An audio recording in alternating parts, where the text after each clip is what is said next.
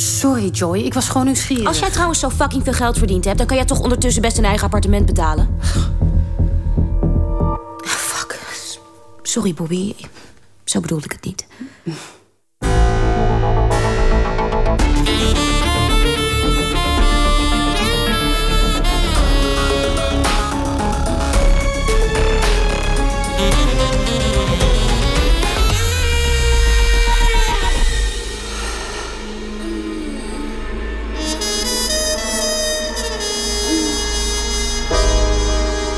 Bezoek de website www.bonitaavenue.nl.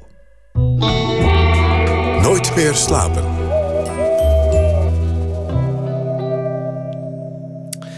Goedenacht en welkom bij Nooit meer slapen. Straks na 1 uur bellen we met Gustav Peek. Hij heeft een verhaal voor ons geschreven. Een denkbeeldige pagina uit het dagboek van een persoon in het nieuws. Ik ben benieuwd wie die gekozen heeft. En we gaan het hebben over Boer en Biet. Het verhaal van een boer in de jaren 70 die zich inlaat met het langharige linkse tuig. En daar kwam dus de Groningse Bietbeweging uit voort. En we gaan het ook hebben over Francis Bacon, want het meesterwerk van hem is te zien in de Nieuwe Kerk. Maar we beginnen met Maria Kraakman. Hartelijk welkom. Dank je. U kunt haar kennen als luisteraar van heel veel dingen, heel veel films waarin ze heeft gespeeld. En van heel veel dingen op het toneel bij Oostpool in Arnhem onder andere. Binnenkort te zien bij de Toneelschuur in Haarlem. Guernsey was een film, een heel groot succes. Ile Flottante, wat langer geleden nog heel veel andere televisieseries gedaan. En binnenkort Toneelgroep Amsterdam. Ja. Wordt door velen beschouwd als een van de belangrijkste acteurs die ons land op dit moment rijk is. Wauw. Het woord belofte wordt er niet eens meer bij gezegd. Wordt gewoon gezegd ronduit een van de belangrijkste. Ik begin maar met iets wat ik in een ander interview was tegengekomen. Want dat doen interviewers nou eenmaal. Teruggrijpen op iets wat je ergens gelezen hebt. En dat was namelijk dat je helemaal niet van interviews houdt. Nee, ik vind het altijd een beetje ongemakkelijk. Ik hoop dat ik de goede dingen zeg en niet mijn mond voorbij praat. Of juist helemaal niks zeg. Ik word er altijd toch wel een beetje zenuwachtig. Je mond voorbij praten, in welke zin? Nou, ja, dat ik ineens per ongeluk veel te persoonlijk word. Of omdat het gezellig is. Dat ik dan vergeet dat het later nog in de krant komt. Of in een tijdschrift. Of dat we op televisie zijn. Of op de radio. Een ontboezeming, zeg maar. Ja. Is je dat wel eens gebeurd? Een ontboezeming waarvan je later dacht, oei. Ja hoor, ja zeker. Ja. Nou, die kan je dan nu toch wel zeggen. Want die heb je dan al een keer gedaan. Nee. Dat ga ik dan niet nog eens doen. Dat is flauw. Nou, het hoort er wel bij.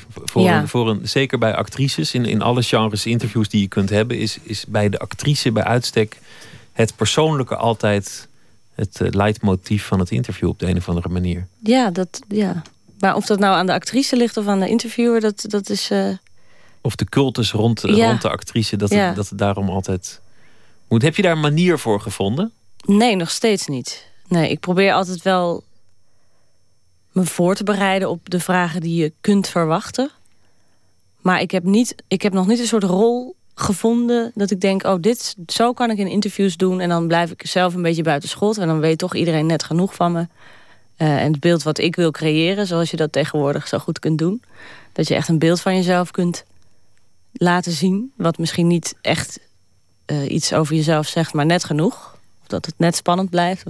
Maar daar heb ik totaal niet in geslaagd. Tot nu toe. Nou, dat is grappig, omdat je juist als acteur zou een rolletje erbij zou nog wel moeten kunnen. Ja, nee, niet hoor. Juist niet. Waarom niet? Omdat het echt moet zijn, toch? Nee, ja, omdat het ook niet anders kan. Omdat, ik heb er ook gewoon geen tijd voor om daar ook nog eens over na te denken. En ik heb ook net niet genoeg interviews, moet ik zeggen, dat ik er echt handig in word. Ik kan me voorstellen dat als je heel veel interviews doet, dat je dan op een gegeven moment krijg je een soort tweede natuur waarschijnlijk. Of een soort olifantenhuid, dat je weet...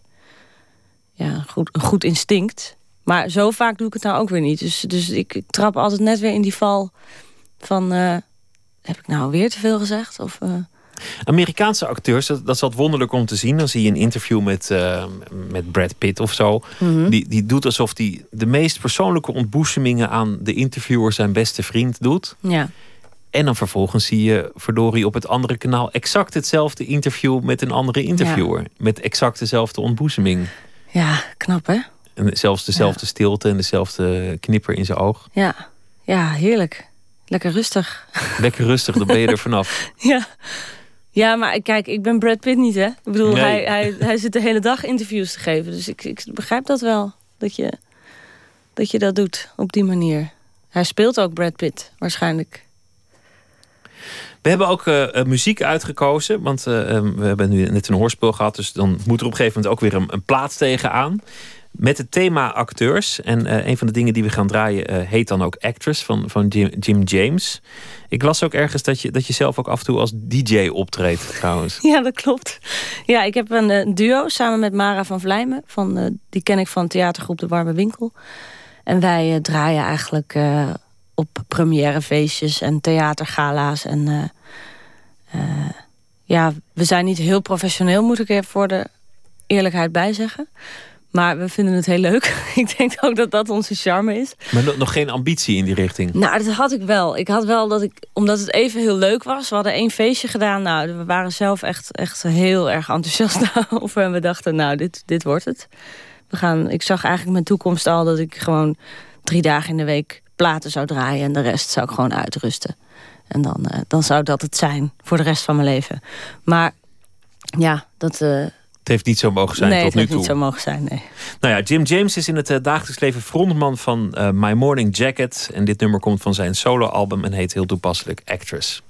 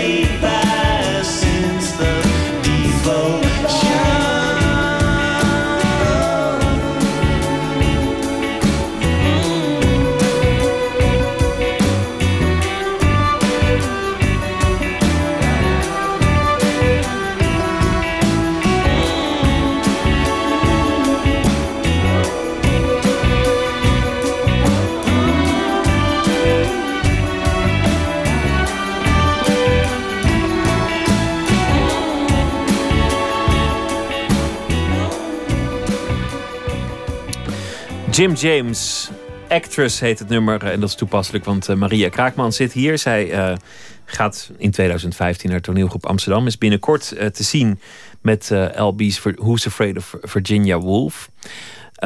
Op de een of andere manier is aan jou gaan kleven dat je goed bent in verstilde rollen. Dat je zo'n goede, stille acteur bent. Dat komt door Guernsey, denk ik. Omdat dat een hele stille rol was waarin iemand zich afgesloten voelt van de rest van haar leven en daarom zwijgend er doorheen gaat. Nou ja, ook omdat Nanook niet heel erg van dialoog houdt. Nanook Leopold, de regisseur. Ja, inderdaad. Die vindt alles al gauw te veel. Dus die legt liever uit met beelden. Die vertelt haar verhaal liever met beelden dan met tekst. Dus ik had wel heel veel dialoog, maar er is ook heel veel uitgegaan in de montage.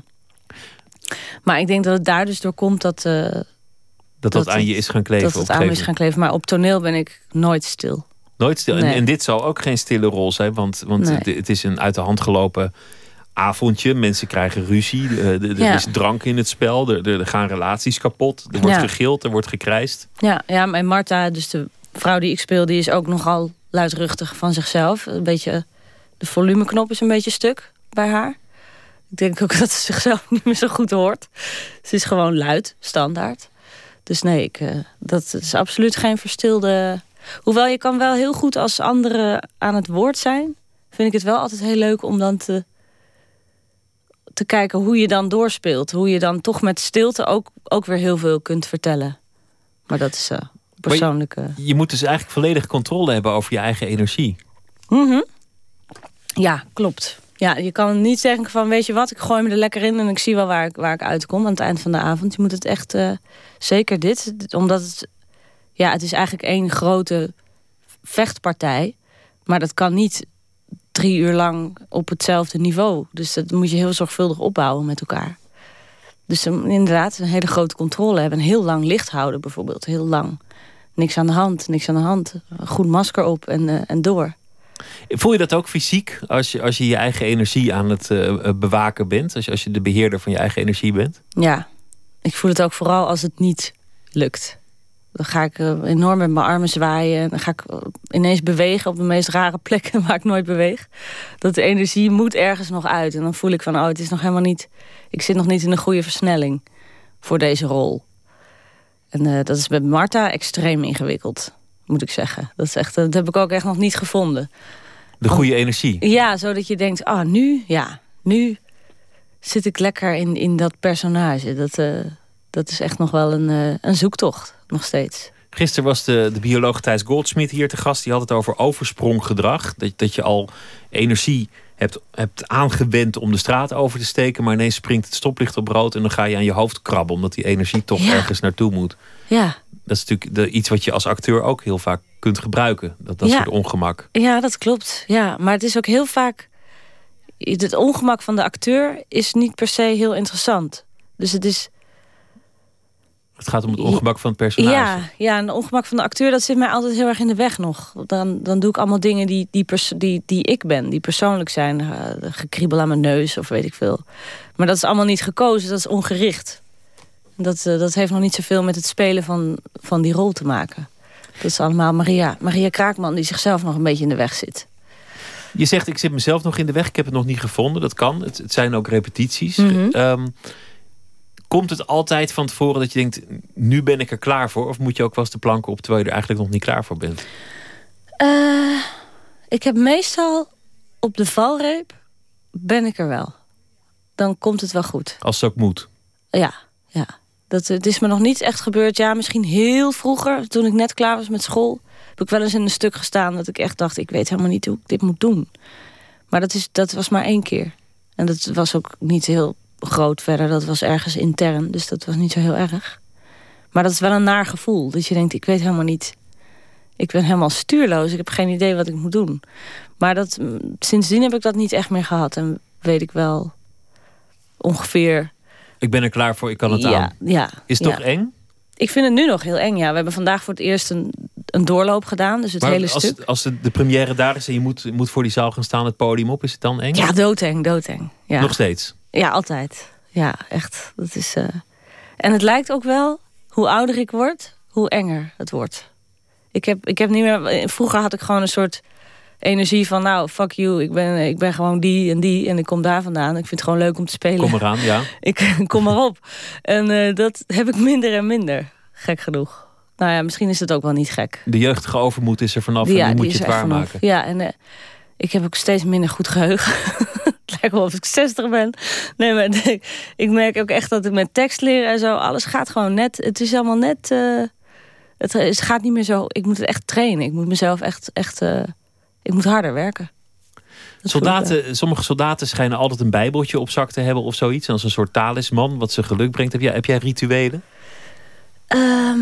Nee, helemaal niet. Nee, ik probeer dat altijd niet te doen omdat ik dat zo krampachtig vind. Ik probeer eigenlijk gewoon te doen wat ik op dat moment voel, waar ik zin in heb. Ja, ik doe wel altijd mijn stem opwarmen en eventjes zo je klein mechanisme heet dat, je spraakmechanisme.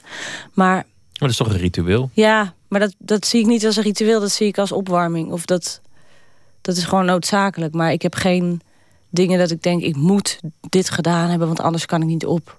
Dat heb ik allemaal niet. Dat soort bijgeloof. Ik vind, zeg maar, opwarmen hoort gewoon bij mijn vak. Dat zou ik niet als een ritueel benoemen. Ik zei net dat over jou wordt gezegd dat je bij de absoluut grootste hoort die er zijn op dit moment. En een ander ding dat over jou wordt gezegd is dat je de lat onmogelijk hoog legt voor jezelf. Ja, dat klopt. Nooit hoog genoeg. Ja, dat is wel waar. En ook voor de mensen om je heen daarmee, maar dat het soms echt bijna vormen aanneemt. Dat mensen denken, nou ja, kom, je bent er wel. Nou ja, maar dat... ja, toch vind ik dat niet. En zal ik dat altijd blijven doen? Ja, dat zit gewoon in me. Ben je ooit tevreden? Nee.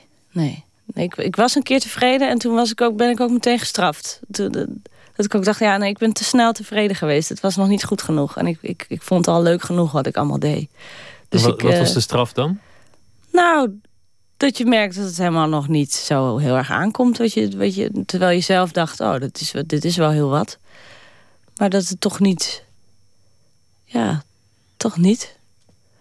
Waar merk je dat dan aan? Dat het publiek het niet trekt? Ja, of dat ik vooral heel veel plezier heb in het spelen. Maar dat nog niet betekent dat het goed is. Of dat het aankomt wat de voorstelling moet zijn. Dat je niet geloofd wordt? Ja, nou, wel geloofd wordt. Maar gewoon dat het nog niet genoeg zeggingskracht heeft. Dat het te licht is. Of... Kijk, spelplezier is onwijs tof om naar te kijken. Dat is heel leuk. Maar er is nog wel meer. Ja, het is niet plezier alleen wat het... Waarmee je prijzen wint. Ja. Je hebt al heel wat belangrijke prijzen gewonnen. Gouden Kalf, Leopold Door. En nou, ik kan er nog wel een paar noemen. Leopold Door? Hoe heet dat ding? Ja, de Leopold. Een Theodor. Theodor was het. Oh ja, Theo en de Leopold is weer een ander. Is het Nanook Leopold?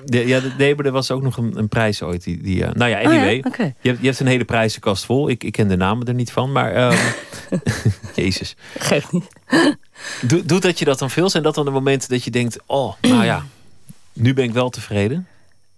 Nee, want dat is een heel leuk extraatje, zeg maar. Die prijzen, die hebben wij niet bedacht. Die hebben andere mensen verzonnen en die krijg je dan. En dat is superleuk, dat is te gek. En daar geniet ik heel erg van. Ik vind het ook heel leuk om te winnen. Ik kan het ook iedereen aanraden. Maar het is niet zo dat ik dan denk... zo, nu kan ik het. Het wordt eigenlijk alleen maar moeilijker daarna. Omdat de lat ook gewoon meteen... Er kleven ook meteen verwachtingen aan. En ook van mezelf natuurlijk weer. Maar ook van anderen misschien. Dat je het allemaal weer waar moet maken. We hadden het net over dat interviews met acteurs altijd heel persoonlijk worden. En dan gaat het over, nou ja, wil je kinderen, wil je geen kinderen? Hoe gaat het in de liefde? Ja, ben je nog gelukkig? Dat soort dingen.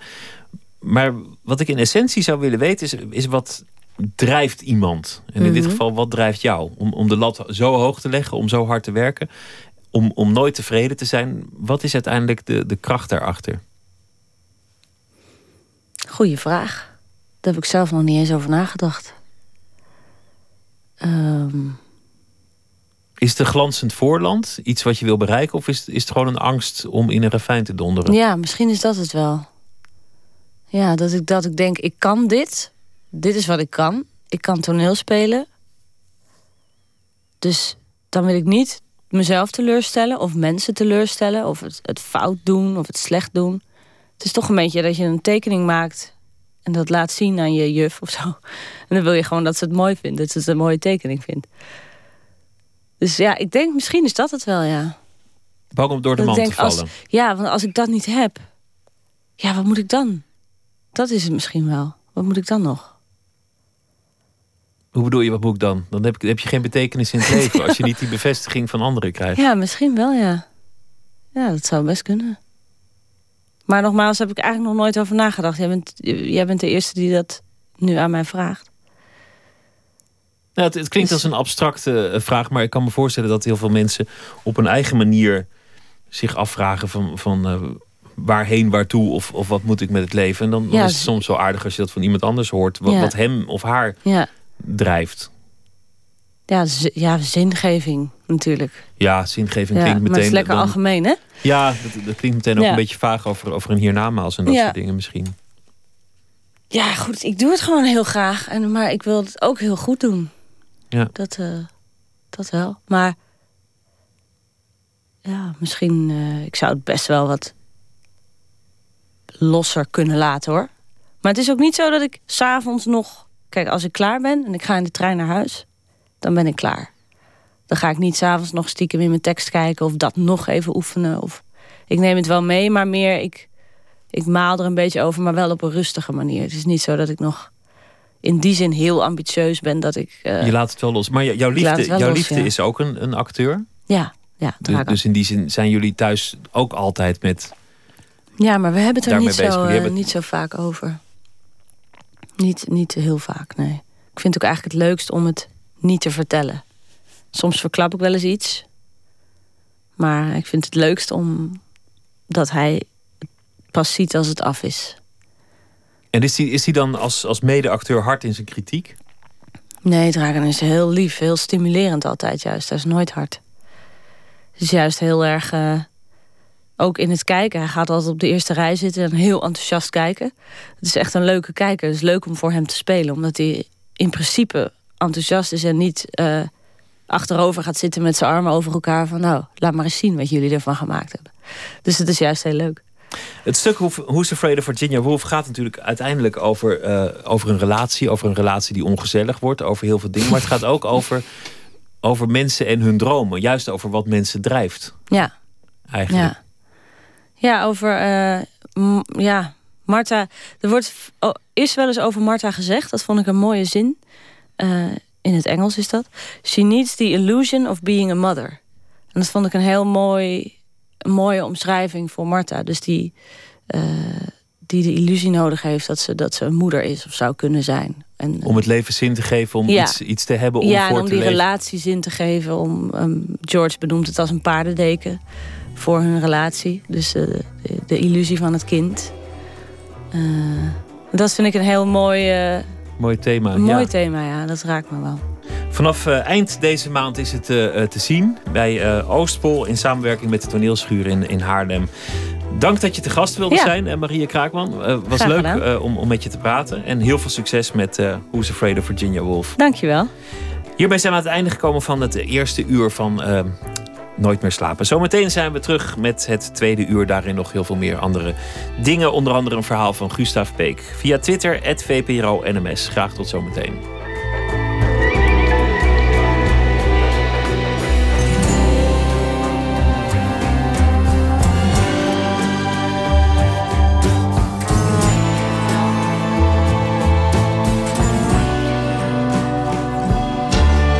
Radio 1, het nieuws van alle kanten.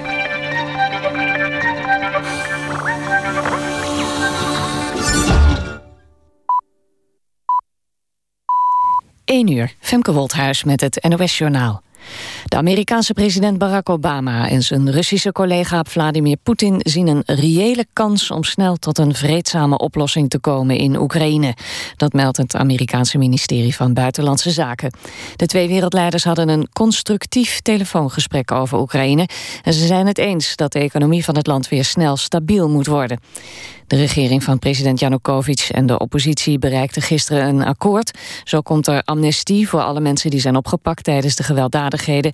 En verder komen er onder meer vervroegde verkiezingen en wordt oud-premier Timosjenko vrijgelaten. En volgens Oekraïense media heeft president Janoekovytsj de hoofdstad Kiev verlaten. Hij zou onderweg zijn naar Charkov, dat is de tweede stad van het land. En hij zou in gezelschap zijn van 3 vertrouwelingen. In Charkov wonen veel aanhangers van de president. Morgen wordt daar een politiek congres gehouden van de partij van Janoekovytsj.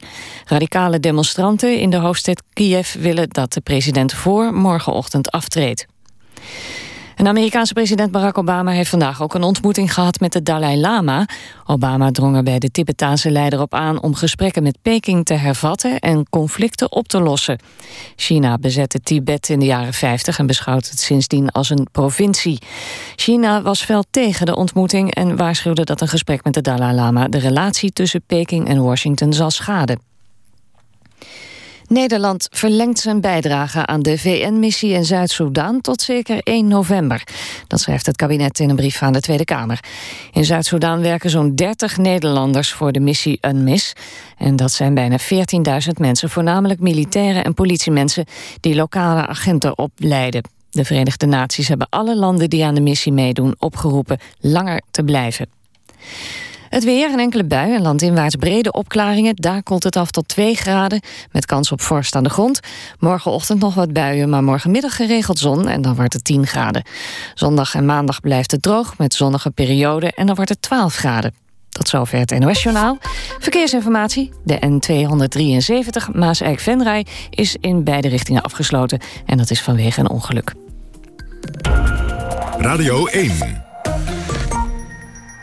VPRO. Nooit meer slapen.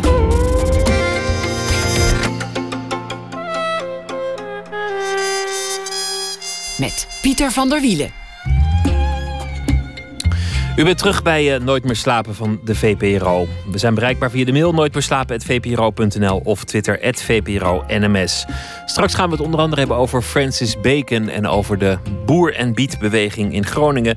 Maar we beginnen met een verhaal van Gustav Peek. Hij heeft 3 romans al op zijn naam staan. Armin, Dover en Ik was Amerika. En deze week schrijft hij elke dag voor ons een verhaal op basis van de actualiteit. Gustav, goeienacht. Goeienacht, Pieter. Hi. Is het weer gelukt, een denkbeeldige pagina uit het dagboek van iemand in het nieuws? Het is warempel weer gelukt, inderdaad, ja. En wiens dagboek heb je vandaag de hand op weten te leggen? De bladzijde van vandaag behoeft enige introductie. Ik ben zo aan het eind van de week, na 4 dagen, ben ik weer helemaal gaan nadenken over wat is nieuws, wat is een actualiteit. En toen dacht ik, wat staat er nou altijd in de krant? Wat staat er nou elke dag in de krant? Wat staat er vaker in dan oorlog of voetbaluitslagen? Het weer, denk ik dan, toch? Onder andere het weer, maar ook overlijdensadvertenties. Oh ja, die was ik even vergeten. Ja, en ik ben een paar jaar geleden begonnen om die te lezen. En eerlijk gezegd, ik kan daar ook gewoon niet meer mee stoppen. Ze zijn voor mij in ieder geval te aangrijpend en te prozaïs om over te slaan in de krant. En toen dacht ik van ja, misschien is dat wel het enige werkelijke nieuws wat er is. Iemand wordt geboren en iemand sterft en de rest is vulling. Dus toen dacht ik van, hoe kan ik dat eren? Wat kan ik daarmee? En toen dacht ik van, ik schrijf een pagina uit het dagboek van een overledene. Dus ik ben gaan zoeken naar iemand op de pagina van de overlijdensadvertenties. En laten we hem J noemen. Ik ben benieuwd. Een pagina uit het dagboek van J. Vrijdag 21 februari 1997. Het is even na middernacht. Ik kan niet slapen. Ik heb wel even geslapen, maar iets heeft me gewekt. Een auto op straat, geluid in huis, ik weet niet wat. Nu zit ik beneden, in de keuken. Tijdens dit soort nachten denk ik altijd dat ik de enige ben die niet kan slapen. Is niet zo, natuurlijk. Ik voel me ook niet slecht, integendeel. Een mens zit niet vaak zo rustig, zo alleen. Vandaag heb ik niets bijzonders gedaan. Het was een gewone dag. Geen zin om daarover te schrijven. Als ik terugblader in dit ding, weet ik genoeg. Als je rust in je kop krijgt, gebeurt er iets. Iets wat overdag moeilijker tevoorschijn komt. Zo vraag ik me nu af waarom ik niet meer lees. Als kind vond ik het geweldig. Als je me een boek gaf, dan was ik stil en droomde ik de hele dag weg. Waarom doe ik dat nu niet meer? Ik heb zin in koffie, maar dan gaat het slapen helemaal niet meer gebeuren. Er is niets te zien buiten. Geen ster, geen maan. Het was zacht vandaag, gelukkig. Ik ben wel weer klaar met de winter. Daar zijn mijn ouders weer. Ik zie ze helder voor me. De laatste tijd moet ik steeds vaker aan ze denken. Alsof je hoofd een huis is waarin de mensen die je niet bent vergeten nog gewoon gaan zitten. Zoals ik nu, in de keuken. Ik moet morgen vroeg op. Vreemd dat me dat nu zo weinig kan schelen. Uit het dagboek van een overledene. Ja, dat is toch ook een gelukkige gedachte dat je het nooit echt zult weten wat er in je overlijdensadvertentie staat. Nee. Nou ja, ik lees wel steeds meer dat mensen hun advertentie zelf schrijven. Dat zijn dan advertenties in de ik-vorm. Zo van ik heb het fijn gehad en ik neem nu afscheid. Dat is wel een trend die nu opkomt. Dat kan alleen bij een aangekondigde dood natuurlijk. Ja. Dat zijn volgens mij in de meeste gevallen euthanasiegevallen die men van tevoren ziet of heeft zien aankomen. Wat ik laatst ook las, toen was iemand bij een ongeval om het leven gekomen. En toen hadden zijn vrienden gezegd van... dit was zo'n zullig ongeval, dat paste eigenlijk ook wel weer bij je. Ja, serieus, het stond in de krant. Ja, nee, eigenlijk alles mag wel, hoor. Er zijn daar geen echte regels voor. En dat is maar goed ook. Ik vond het heel charmant, om dat zo te zeggen. Je hoeft dan iemand ook niet een heilige te maken. Dat je denkt van nou... Kijk, dat je van dat opstapje af bent gestruikeld, dan kan er ook maar één gebeuren. Ja. Nee, dat is... dat voelt ook heel familiair. Zo van die mensen die dat schreven, die kenden hem werkelijk en kunnen hem zo eer doen. Ja, onder vrienden kun je altijd de waarheid zeggen en zo ook postuum. Ja. Yes. Maar het is, wat ik ook grappig vond, is grappig niet, maar... Goed, wat je aan het begin zei, dat uiteindelijk dit de essentie is natuurlijk. Iemand wordt geboren, iemand gaat dood. Al dat andere nieuws is heel belangrijk en een enorme afleiding. Maar dat ene berichtje, dat is natuurlijk uiteindelijk waar het allemaal om draait voor ieder individu uiteindelijk. Uiteindelijk. En dan krijg je tenminste ook nog een berichtje. Het was leuk dat je het wilde doen deze week. Die dagboekpagina's voor ons schrijven. Dank je wel. Zeer graag gedaan. Ik vond het een erg fijne klus. Mooi. Ik heb intussen je roman ook nog gelezen. Ik was Amerika. Dat kan ik iedereen aanbevelen. Een mooi boek. Een mooi geschreven boek ook. Ik ben benieuwd wanneer de volgende komt. Dat zal nog wel een tijdje duren. Maar, ik ben nu hard aan het schrijven. En hopelijk eind van dit jaar in de winkel. Veel succes met het schrijven. Gustav, dank je wel. En graag tot de volgende keer. Graag tot de volgende keer. Dankjewel, Pieter. Oké, dag. Doei. De terugkeer van Mos was aanstaande, onthulde de band begin januari. En het afronden van het vierde album was een eind van een woelige periode... waarin het ene naar het andere bandlid vertrok. Maar inmiddels is de bezetting weer helemaal compleet. Het nieuwe album zal heten We Both Know The Rest Is Noise. We hebben al 1 nummer en dat heet Slower End. I wanna wake up and find I don't wanna be far behind. Great prospect of anything I could have. I wanna get up to see what you mean in my life to me. You can't tell what anybody says. Where were you in time of need to remind us keep it real? Here we are to see you will find a way. I want you to trust in every day. I don't wanna keep up alright and give myself appetite, drifting back to everything that we have. One night in New York scene, found a keeper you have to see, drifting back to everything we had. Where were you in time of need? To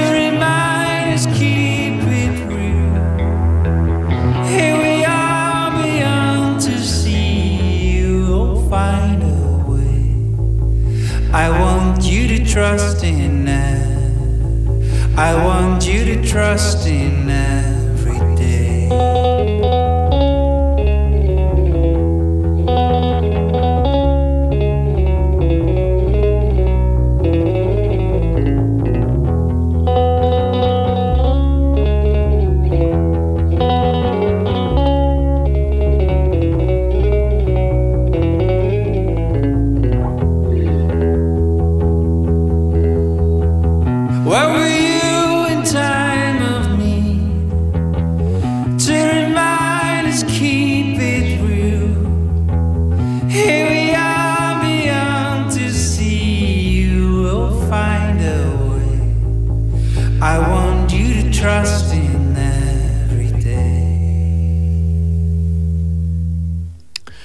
Uit Amsterdam komen ze, Mas, en het nummer heette Slower End.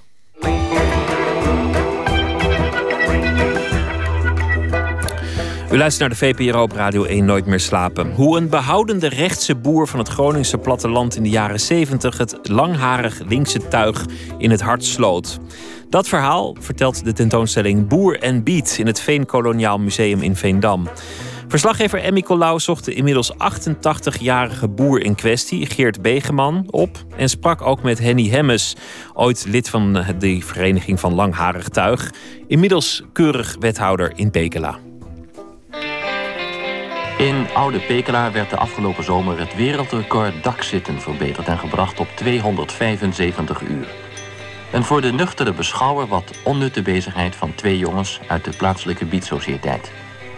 Dat vond buurman Begeman ook. Het is augustus 1970. Op de Dam in Amsterdam had je de Damslapers.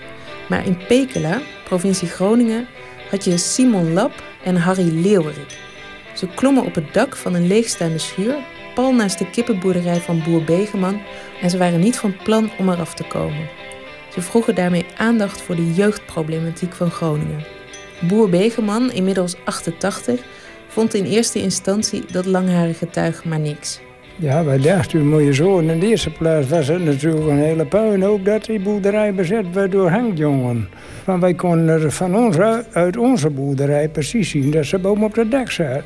Maar al gauw ontstond er toenadering. En de eerste morgen dat ze er zaten, begon het ook nog te regenen. En toen zegt mijn mevrouw 's middags, we kunnen ze wel een bordje soep brengen.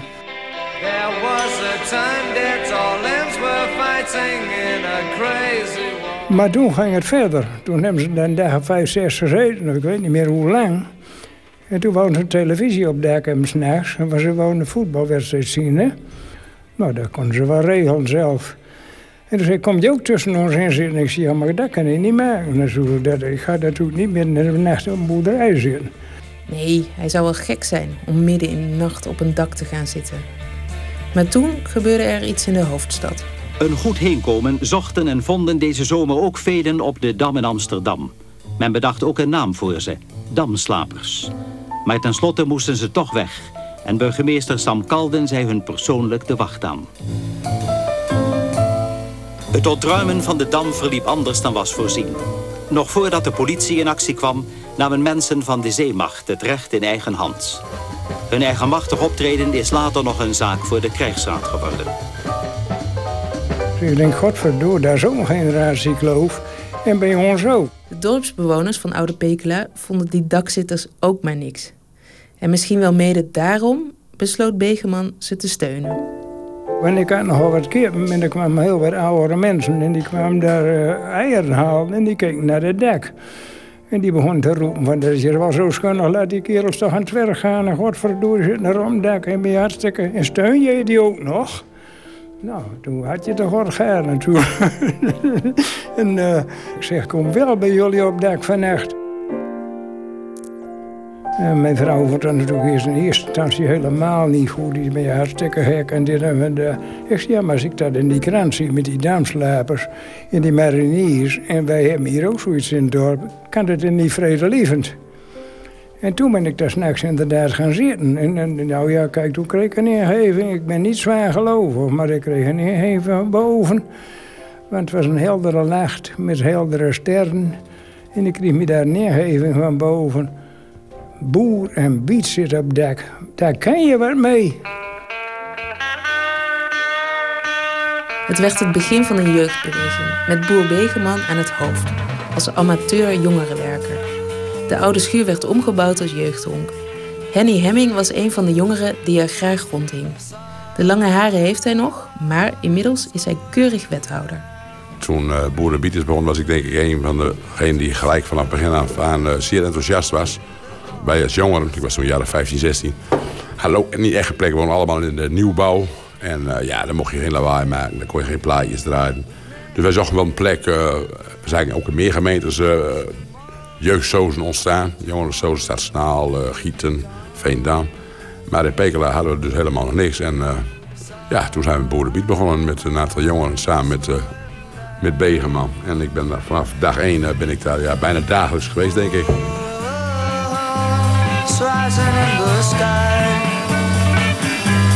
Kijk, ik was eigenlijk boer, hè. Maar ik was met mijn boerderij ook vreselijk in de knel, hoor. Hij was te klein, maar ik wou ook niet met die koerieren en koortjes niet. Dat kon ik niet. Ik had loslopende kippen en zo. En ineens komt die geleide economie erin. En dan moest allemaal in kooien en grote schuren met subsidies en grootst. En nou, ik denk, dat weet ik niet, als ik daar dagelijks door moet lopen. Door die lange schuren met die donkere hokken en kunstmatig en kooitjes met dieren. Daar ben ik ook geen mens voor. En meteen kwam het ander. U was eigenlijk ook een beetje in protest tegen de maatschappij dus. Omdat uw boerderij groter moest en de kippen in kooitjes. Ja. En dat hadden de jongens ook. Die verzetten zich ook tegen de maatschappij. Maar een heel andere hoek was ik natuurlijk.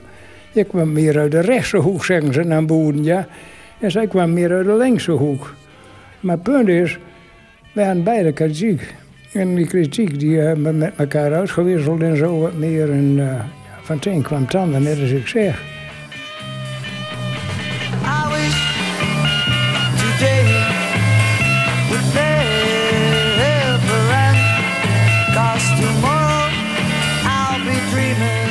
Ja, wat deden we niet? We gingen natuurlijk plaatjes draaien. We dronken een potje bier. We knapten de boel zelf op. En Begeman had altijd wel leuke ideeën om ook ons bezig te houden met wat nuttige dingen dan alleen aan de bar hangen of plaatjes te draaien.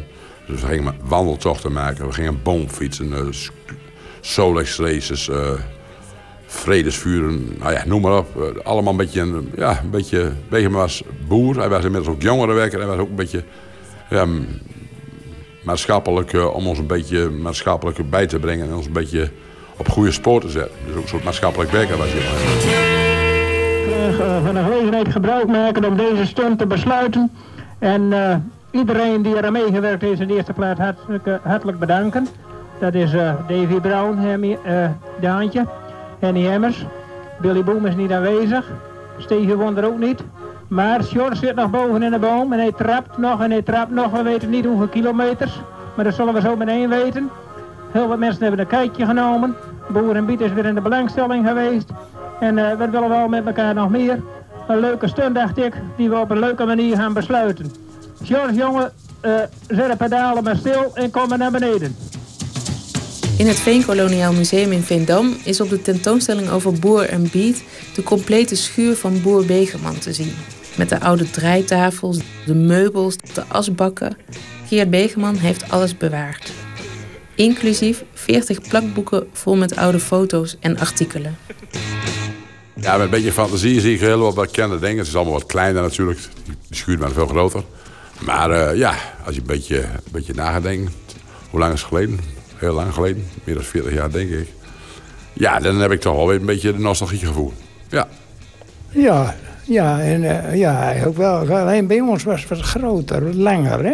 Daar zitten ze een beetje mee, hè. Wij hadden 18 meter en hier is 12, Hendrik, hè. Ja, dus ze moesten alles een beetje meer bekrompt neerzetten.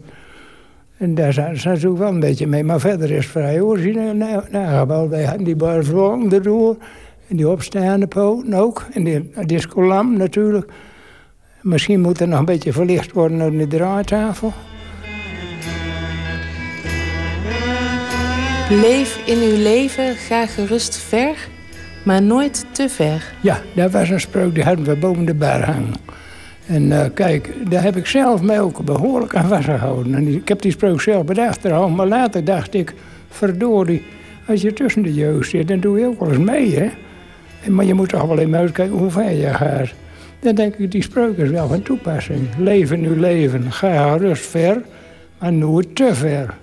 Er waren regels. Ergens hingen wel volgens mij een lijst met allemaal regels. Misschien hangt die wel ergens tussen nog, dat weet ik niet. Maar regels waren ze dat er mocht wel pilsje gedronken worden. Maar als iemand al te veel bier had gehad, werd er wel gezorgd dat hij niet nog meer bier kreeg. Drugs was de strengste verboden. Dus er werd geen, al die jeugdstoos die er toen waren... Stonefree en wenschoten en reakie moest dat nou werd allemaal met waterpijp en stikjes gerookt. Maar dat werd absoluut verboden bij boerenbies. Dus werd geen softdrugs en harddrugs gebruikt. Eén belangrijke regel was dat als iemand iets kapot maakte... bijvoorbeeld een stoel kapot maakte of een tafel kapot maakte... dan kreeg hij een verbod om te komen... totdat hij zelf weer had gezorgd voor een nieuwe stoel of een nieuwe tafel. Dus er waren best wel regels. En... ik denk dat het wel heel goed was. Vooral een bepaalde categorie jongeren. Die hadden ook wel thuis wat minder regels. Dus het was wel goed dat ze daar wel regels.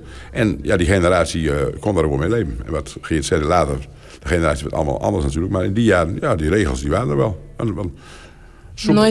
Nooit ruzie gehad met boer Geert? We hadden wel eens een keer woord. Maar dan gingen we, dus inderdaad, werd wel een beetje politiek. Want dan moesten we met elkaar gaan vergaderen. Dan gingen we dus een aantal punten naar voren brengen. Om die regels te bespreken of wel iemand te vragen waarom hij dat heeft gedaan. En zo kwam het er altijd wel uit. Dus misschien is daar ook een beetje mijn politieke carrière begonnen. Want toen moesten we dus ook al met elkaar in discussie om bepaalde zaken uit te spreken. Ik was een keer op het gemeentehuis en toen vroeg ik ergens naar. En toen zei een koemelker helpen wij niet. Ik denk, verdorie, een koemelker helpen. Dan of een uitdrukking, maar afijn, dat werd me wel voor te verstaan gegeven. Om serieus genomen te worden door het officiële jongerenwerk en aanspraak te kunnen maken op subsidies, besloot boer Begeman alsnog zijn diploma te gaan halen. Ik denk, wacht eens even. Toen ben ik aan de trein gestapt en toen ben ik naar de Sociale Academie gereisd in Hengelo. En ik zei, die man, jullie zijn bij mij geweest. Wat heb je voor een probleem? Ik zei, wat heb je voor een probleem? Ik ben een koemelker en ik wil dat graag veranderen. U wilde uw diploma? Ja. En toen zegt die man, helemaal geen probleem. Ik schrijf je direct in hier zo. En daar kwam ik weer tussen de jeugd te zitten. En hoe oud was u toen inmiddels? Toen was u wel in de 40 of zo? Ja, ik was toen 44 geloof ik. Het kon nog net. Ja, een heleboel jongeren hebben er toch veel geleerd. Ik denk zelf ook. Ik heb daar ook wijze lessen geleerd. En daar hebben we het hele leven ook een voordeel mee kunnen doen. Dus wat dat betreft is Boerenbiet is een warm plekje nog steeds in mijn hart. In het laatste, in 1990 tot 1995, toen liepen er weer 100 man. Maar die wisten van boerenbieten helemaal nog blazen. Die gingen gewoon naar Begeman toe. En toen kreeg je zo'n veranderde maatschappij... dat als wij iedereen vroeger om 7 uur open waren tot 11... dan waren ze om half 11 nog niet aanwezig.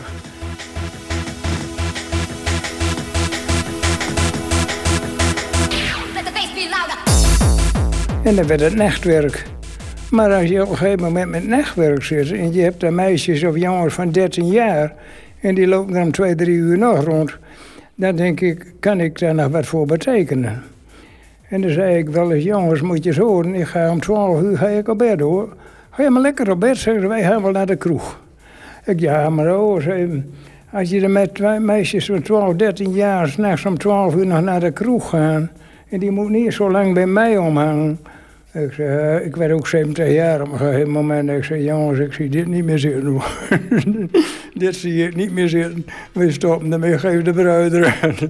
Nou, en zo is het afgelopen ineens. Maar het is echt uw levenswerk geworden eigenlijk? Hm? Het is echt uw levenswerk geworden? Ja, eigenlijk achterna wel. Maar ja, ik heb mijn vrouw en mijn kinderen eigenlijk wel niet zo kort gedaan, hoor. Maar een heel andere levenswijze. En daar zit ik nog wel eens mee. Ik denk, ja... In de eerste plaats, als je boer bent, dan kun je zien wat je oogst. Dat kon je hier ook niet meer zien, eigenlijk, wat je oogst.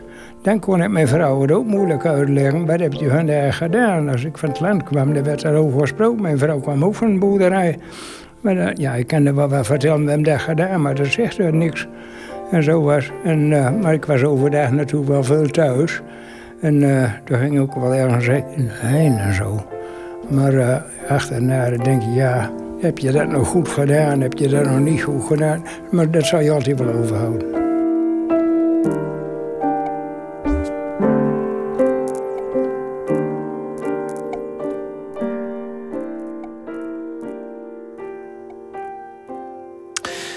En Nicolaou hoorde u in gesprek met Geert Begeman en Henny Hemmes. En de tentoonstelling Boer en Biet, met onder andere de nagebouwde schuur, is te zien in het Veenkoloniaal Museum in Veendam. Deze week was hij op het Nederlandse podium te aanschouwen, de Australische singer-songwriter Vance Joy. We gaan luisteren naar het nummer Riptide van zijn laatste album.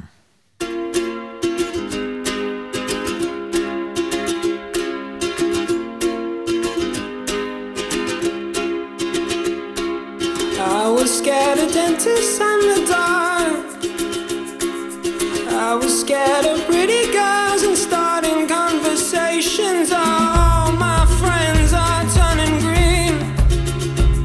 Yeah, the magician's assistant in their dream. Oh.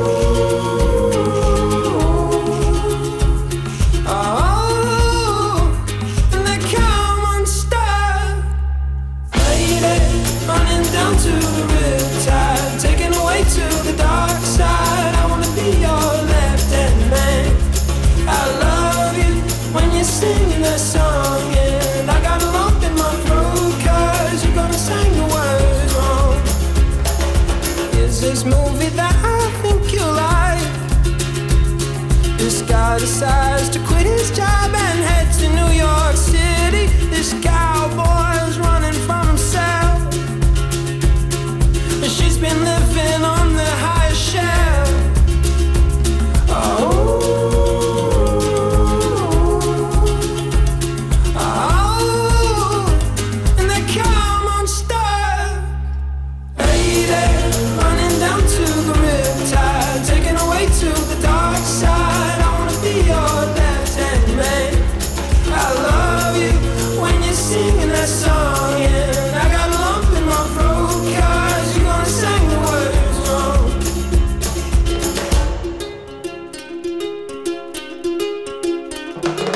I just wanna know if you're gonna stay. I just gotta know.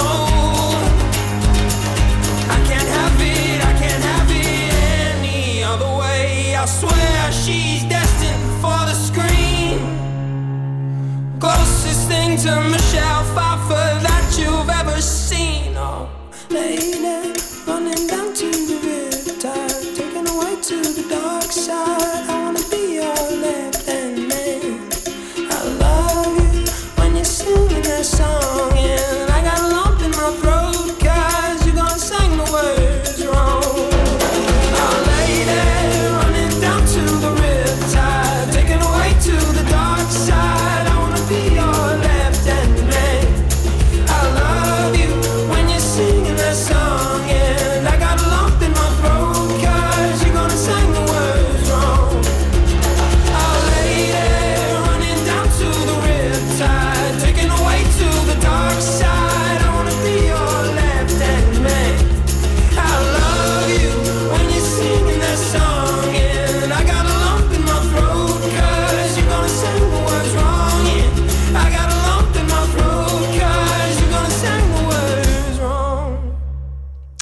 Vance Joy, Riptide heet het nummer.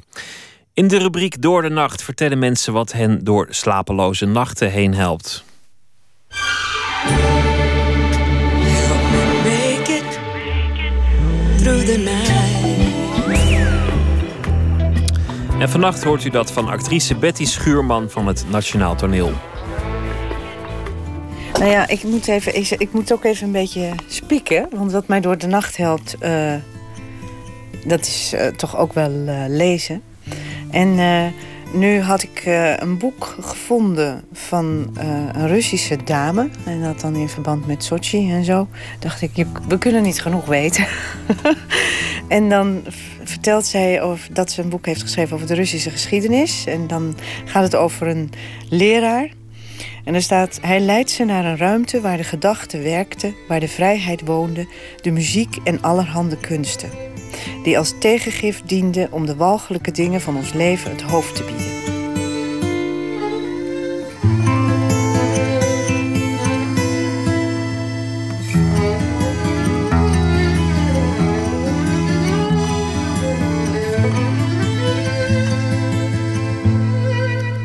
toen ik dat las over, over iemand die, waar je bevlogen door kunt raken... en omdat je me vraagt wat mij de nacht door helpt...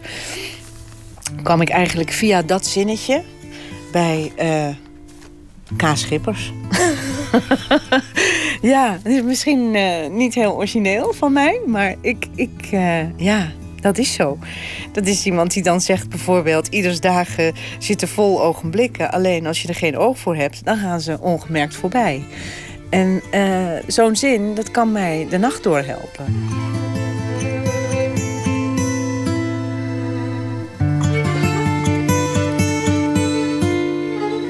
En ik vind hem heel goed. En ik heb ook ooit een keer met hem samen mogen werken. En toen, dat was voor een film met Kees Hin samen. Dat heette Cinema Invisible. En dat ging over filmscripts die nooit gefilmd zijn. En daar was een heel dik boek van. En er is dus een film van gemaakt. En... dankzij K. Schippers ben ik toen zeg maar ook in een schatkamer gekomen van... films, geschiedenis. Dus hoe kom je de nacht door? Dat vraag ik mij dan af. Hè? Want ik las in een column... de Polaris is gesloten. En nu staan daar al die stapels K. Schippers achter gesloten deuren. En dan staat er zoiets van... misschien moeten we allemaal op die deuren afrennen... en die openmaken om die poëzie daar weg te halen en zo. Dat zie ik dan voor me. En ik kan me zo voorstellen dat hij dat ook wel een leuk idee vindt.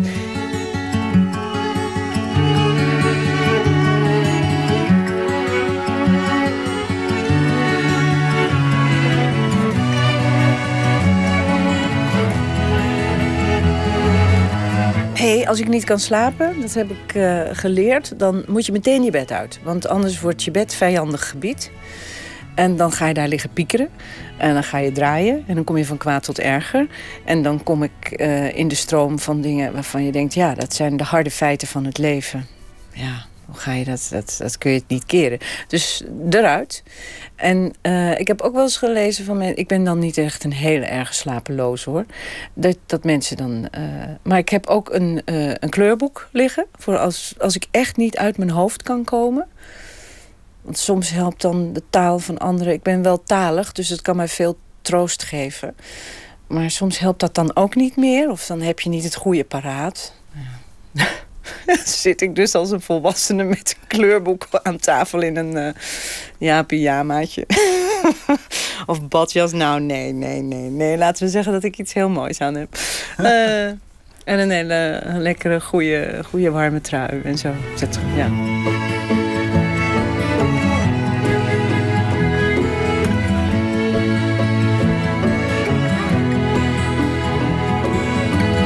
Ja, nee, niet in bed blijven als je niet kunt slapen. Want dan wordt het erger. Dan word ik namelijk kwaad. En die kwaadheid moet weg. Want die kwaadheid is niet constructief.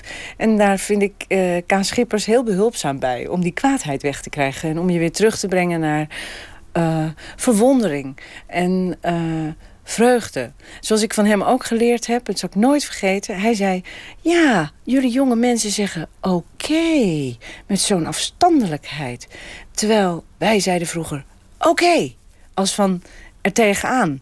Dus ik denk dan, als ik niet kan slapen, moet ik denken in mijn bed... oké, eruit. En niet, oké, zal ik er nu maar eens uitgaan of zo. Dat is iets anders. Dat vond ik, ja, dat zijn details, maar die kunnen mij optillen, blij maken. En daar is hij echt heel goed in.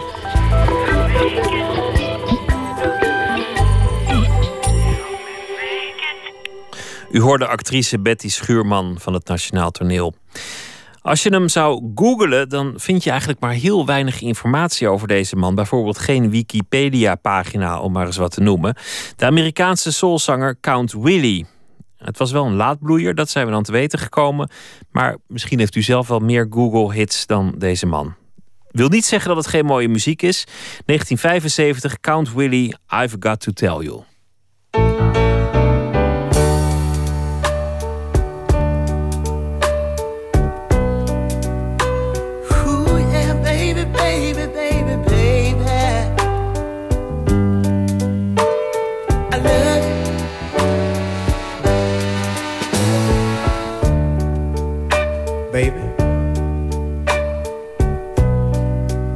been so nice having you here with me tonight.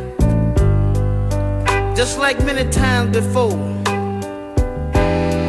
I have so many things on my mind that I feel like you should know. Your loving is so good, baby, it's so wonderful, ooh, babe. So I gotta let you know right now, I gotta let you know, baby.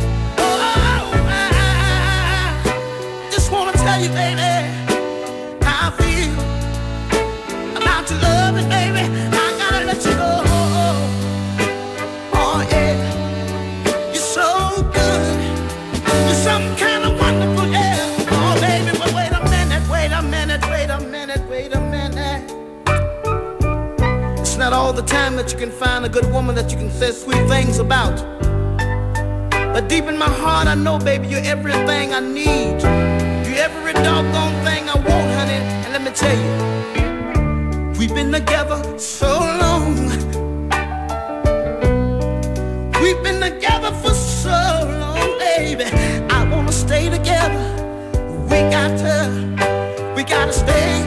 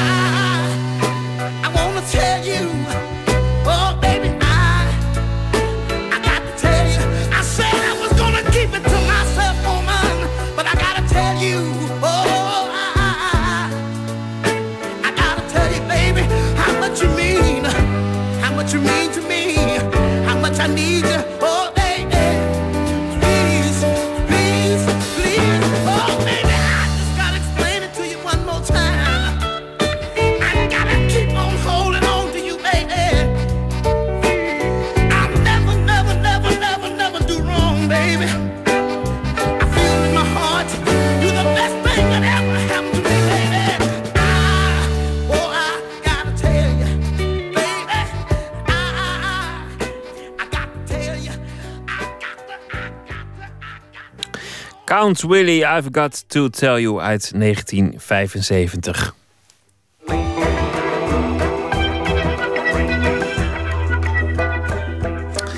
VPRO Nooit meer slapen. Het is een mooie traditie aan het worden. Sinds 2011 toont de Nieuwe Kerk in Amsterdam jaarlijks een meesterwerk uit de beeldende kunst. Eerder werden de Heilige Familie van Rembrandt en The Last Supper van Andy Warhol geëxposeerd. En sinds gisteren is er een beroemd drieluik van de Iers-Britse schilder Francis Bacon te zien op de ereplek van de kerk, het hoge altaar. Een foto van dat beestwerk kunt u zien op de website van dit programma of op Facebook. Facebook Nooit meer slapen.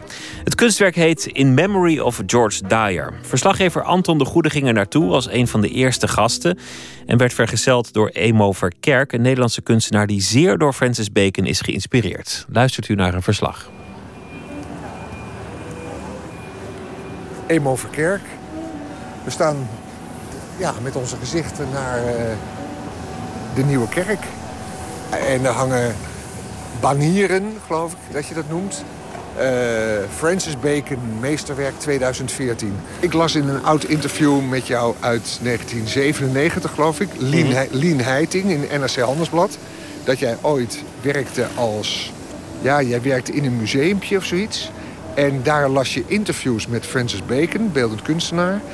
En misschien heeft dat er wel toe geleid dat jij ooit zelf ook die beeldende kunst in bent gegaan.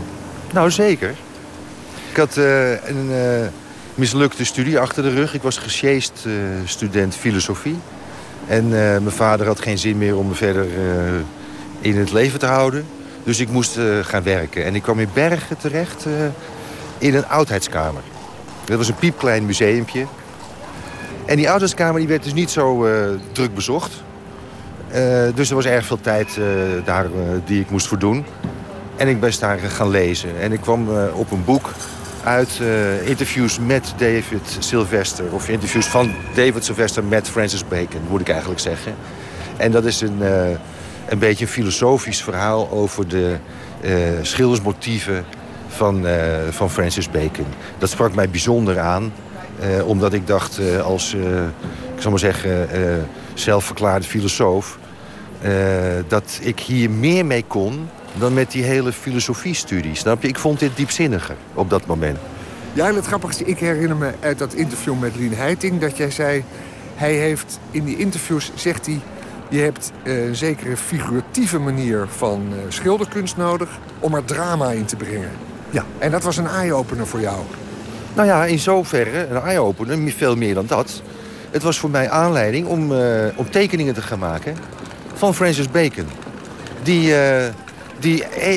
ja, heel serieus waren, maar toch ook wel een klein beetje humoristisch. Dus ik gaf er dan wel onmiddellijk mijn eigen draai aan, snap je? Ik zag drama als iets anders. Ik vond er ook dat er een dosis humor aan te pas hoort te komen, snap je? Dan is het pas het serieuze werk. Hè? Ja. En dat heb je eigenlijk je leven lang. Je bent nu 58, denk ik. Ja. Je hebt in je werk heel veel gedaan met portretten. Met name beeldhouwkunst, ook schilderijen, ook tekeningen. En daarin zat altijd humor ook. En iets lichts en een touch. Nou is humor eigenlijk weer het laatste. Maar misschien vloek ik wel in de kerk waar ik aan denk als ik aan Francis Bacon denk. Ja, dat zullen we straks aanschouwen. Ik ken dit werk natuurlijk. Ik heb het wel gezien, ook wel eens in het echt. Het hing in de laatste zaal van de tentoonstelling, overzichtstentoonstelling van Francis Bacon in het Haagse Gemeentemuseum. Ik weet niet meer precies wanneer, 1990. Dat weet ik eigenlijk niet meer wanneer. Tijdje geleden. Maar dat was mijn eerste echte kennismaking in live, dus met echte werken. En, maar dit schilderij heeft toch zeker bepaalde geestige aspecten. Oké. We gaan kijken naar het schilderij dat geen geestige titel heeft. En de titel In Memory of George Dyer. En dat was iemand die lelijk aan zijn eind is gekomen. We gaan naar binnen lopen. Ga je mee? Spannend hoor. Francis Bacon, in 1992 overleden, 83 jaar oud, maakte heel veel portretten van personen waarbij het gezicht en of het lichaam misvormd was. Om de psychische en emotionele gesteldheid beter weer te geven. Bacon portretteerde niet hun buitenkant, maar hun binnenkant. Zijn schilderijen hebben vaak een groteske, duistere en soms zelfs angstaanjagende uitstraling. Veel van de geportretteerden zijn eenzame, wanhopige en depressieve personen die in een chaotische wereld leven en zich hebben teruggetrokken in een claustrofobische, duistere locatie.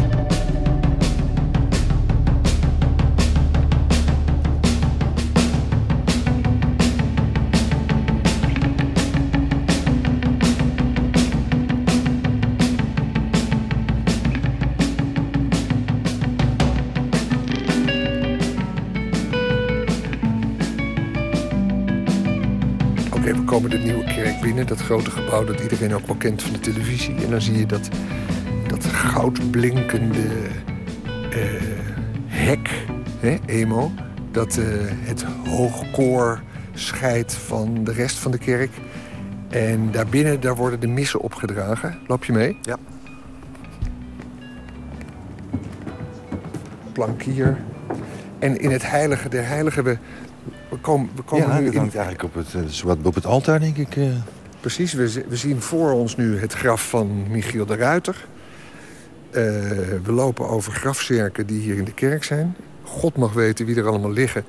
Maar dat bewaren we voor een andere uitzending. En om ons heen dan, nou, laten we zeggen, een tennisveld groot is het hier. En dat wordt omgeven door die houten banken en een houten wand. En pal voor ons neus bevindt zich In Memory of George Dyer. Yes. 1971. Gemaakt, ja. Gemaakt. Er loopt iets op toe. 3 schilderijen. Ja, achter glas. Want het is een 3-luik. Ja, het is een 3-luik. Wat zien we, Emo? We zien een schilderij dat is opgebouwd uit een middenpaneel en een linker- en een rechterpaneel. Zoals het betaamt bij een triptiek. In het middenpaneel, op het middenpaneel een overloop van een hotel. Nou, in ieder geval een overloop. En er gaat een trap naar beneden en nog een trap hoger.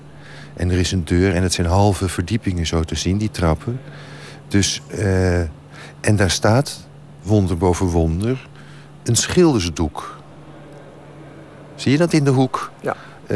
Van, ik zal maar zeggen, de halve verdieping die we dan die gesuggereerd wordt. We hebben het nu over het middelste schilderij van de drie. Ja, dit is het middenpaneel nog steeds. Ja.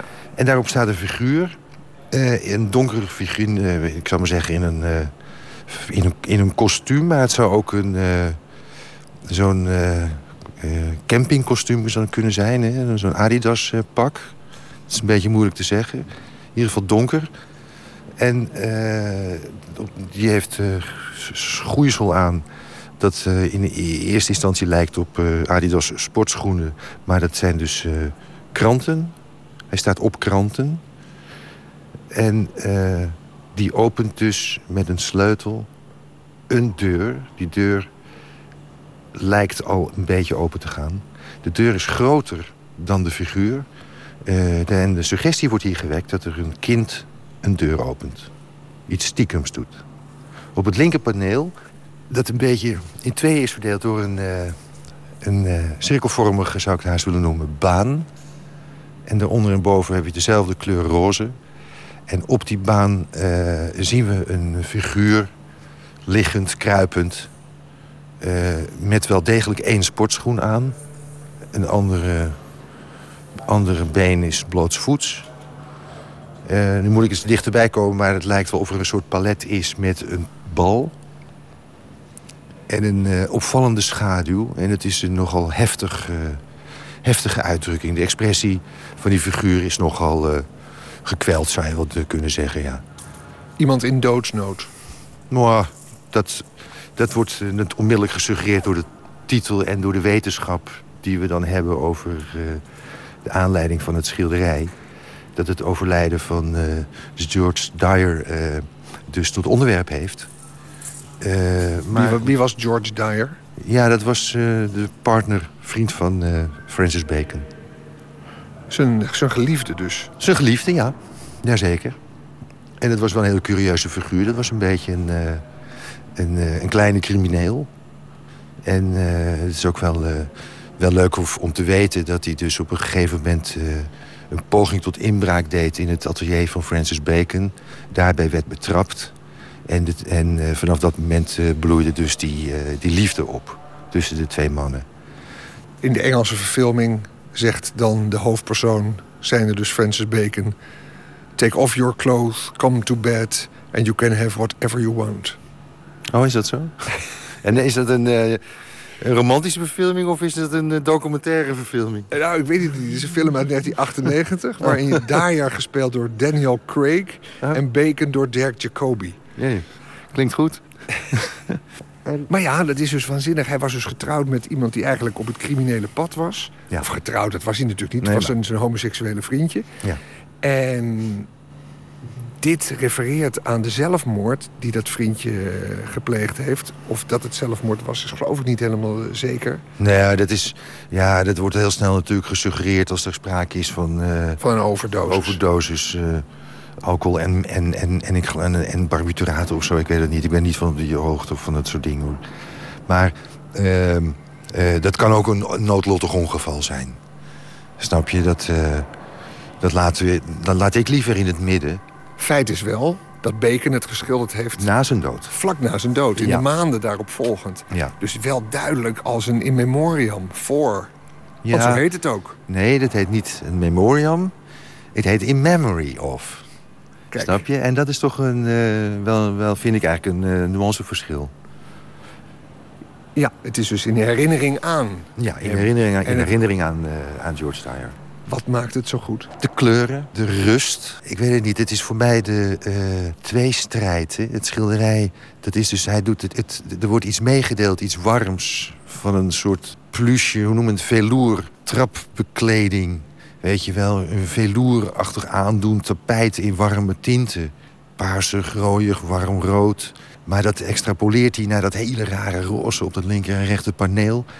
Met die baan die dan weer een gemiddelde is van die trap en dat velour op het vloerkleed dat daar ligt, weet je wel. Maar daar zijn die kleuren dus losgekomen van hun betekenis, voorstelling. En in dat oranje-roze vlak worden die dus eigenlijk heel dramatisch. Zeker ook met die wonderlijke grijze streep daar weer onder. He, dat is een soort carousel bijna, snap je? Want die is weer driedimensionaal weergegeven. Dus het is eigenlijk een soort stoepje met een baan op de muur geschilderd of iets van die aard.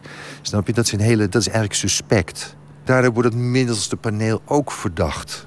Begrijp je? En die spanning, dat vind ik dus wel heel, heel erg goed tot uitdrukking gebracht. En dan de immense tragiek, want dat is eigenlijk het meest tragische deel, vind ik. Dat is dat schilderij dat daar in de hoek staat met zijn rug naar ons toe. En die waarom is dat zo dramatisch? Qua kleur is dat het meest opvallende. Het is een dissonant. Jij zei buiten van ik weet het niet of Bacon gespeend was van humor. Ja. Want dat gaan we binnen zien. Ja. Heeft dit schilderij ook humor? Ja, dat vind ik wel. Ja, tuurlijk. Kijk, dat is om te beginnen. Kijk, het stiekeme aspect dat tot uitdrukking wordt gebracht in de maat van meneer Dyer ten opzichte van die deur. Snap je? Alsof een kind iets stouts aan het doen is. Snap je? Dat vind ik heel erg... dat vind ik toch zeker een geestig element. Er zijn meer geestige onderdelen naar mijn smaak. Dat is dus dat aluminium terrastafeltje. Dat vind ik ook een raar element, zo Parijs. En dat kennen we allemaal wel.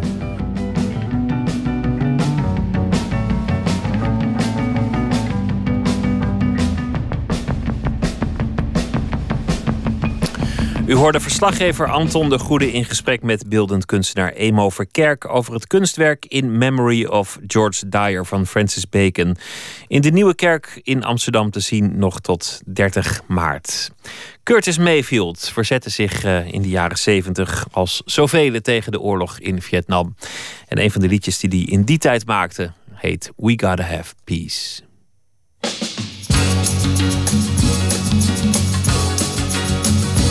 Gotta have peace to keep the world alive and war to cease. We gotta have joy true in our hearts with strength we can't destroy. People hear us through our voice. The world knows there's no choice. We're making safe. Children, the little ones who just don't understand.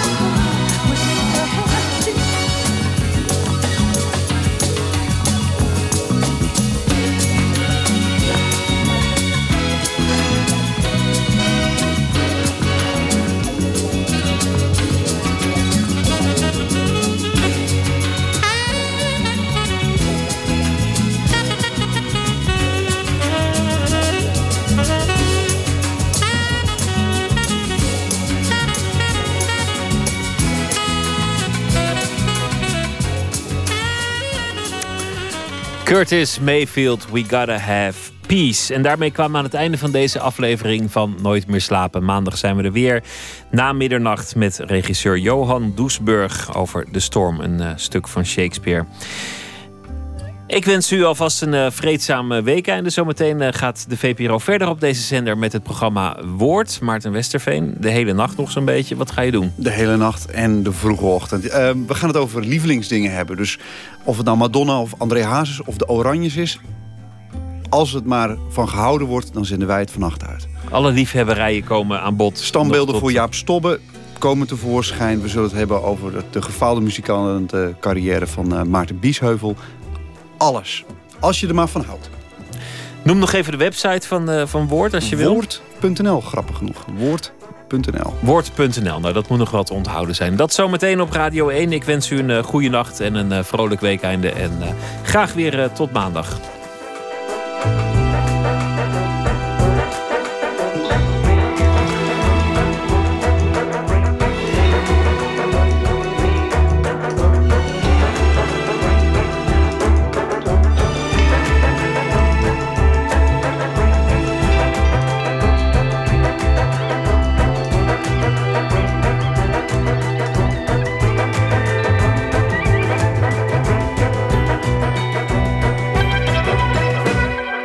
Radio 1, het nieuws van alle kanten.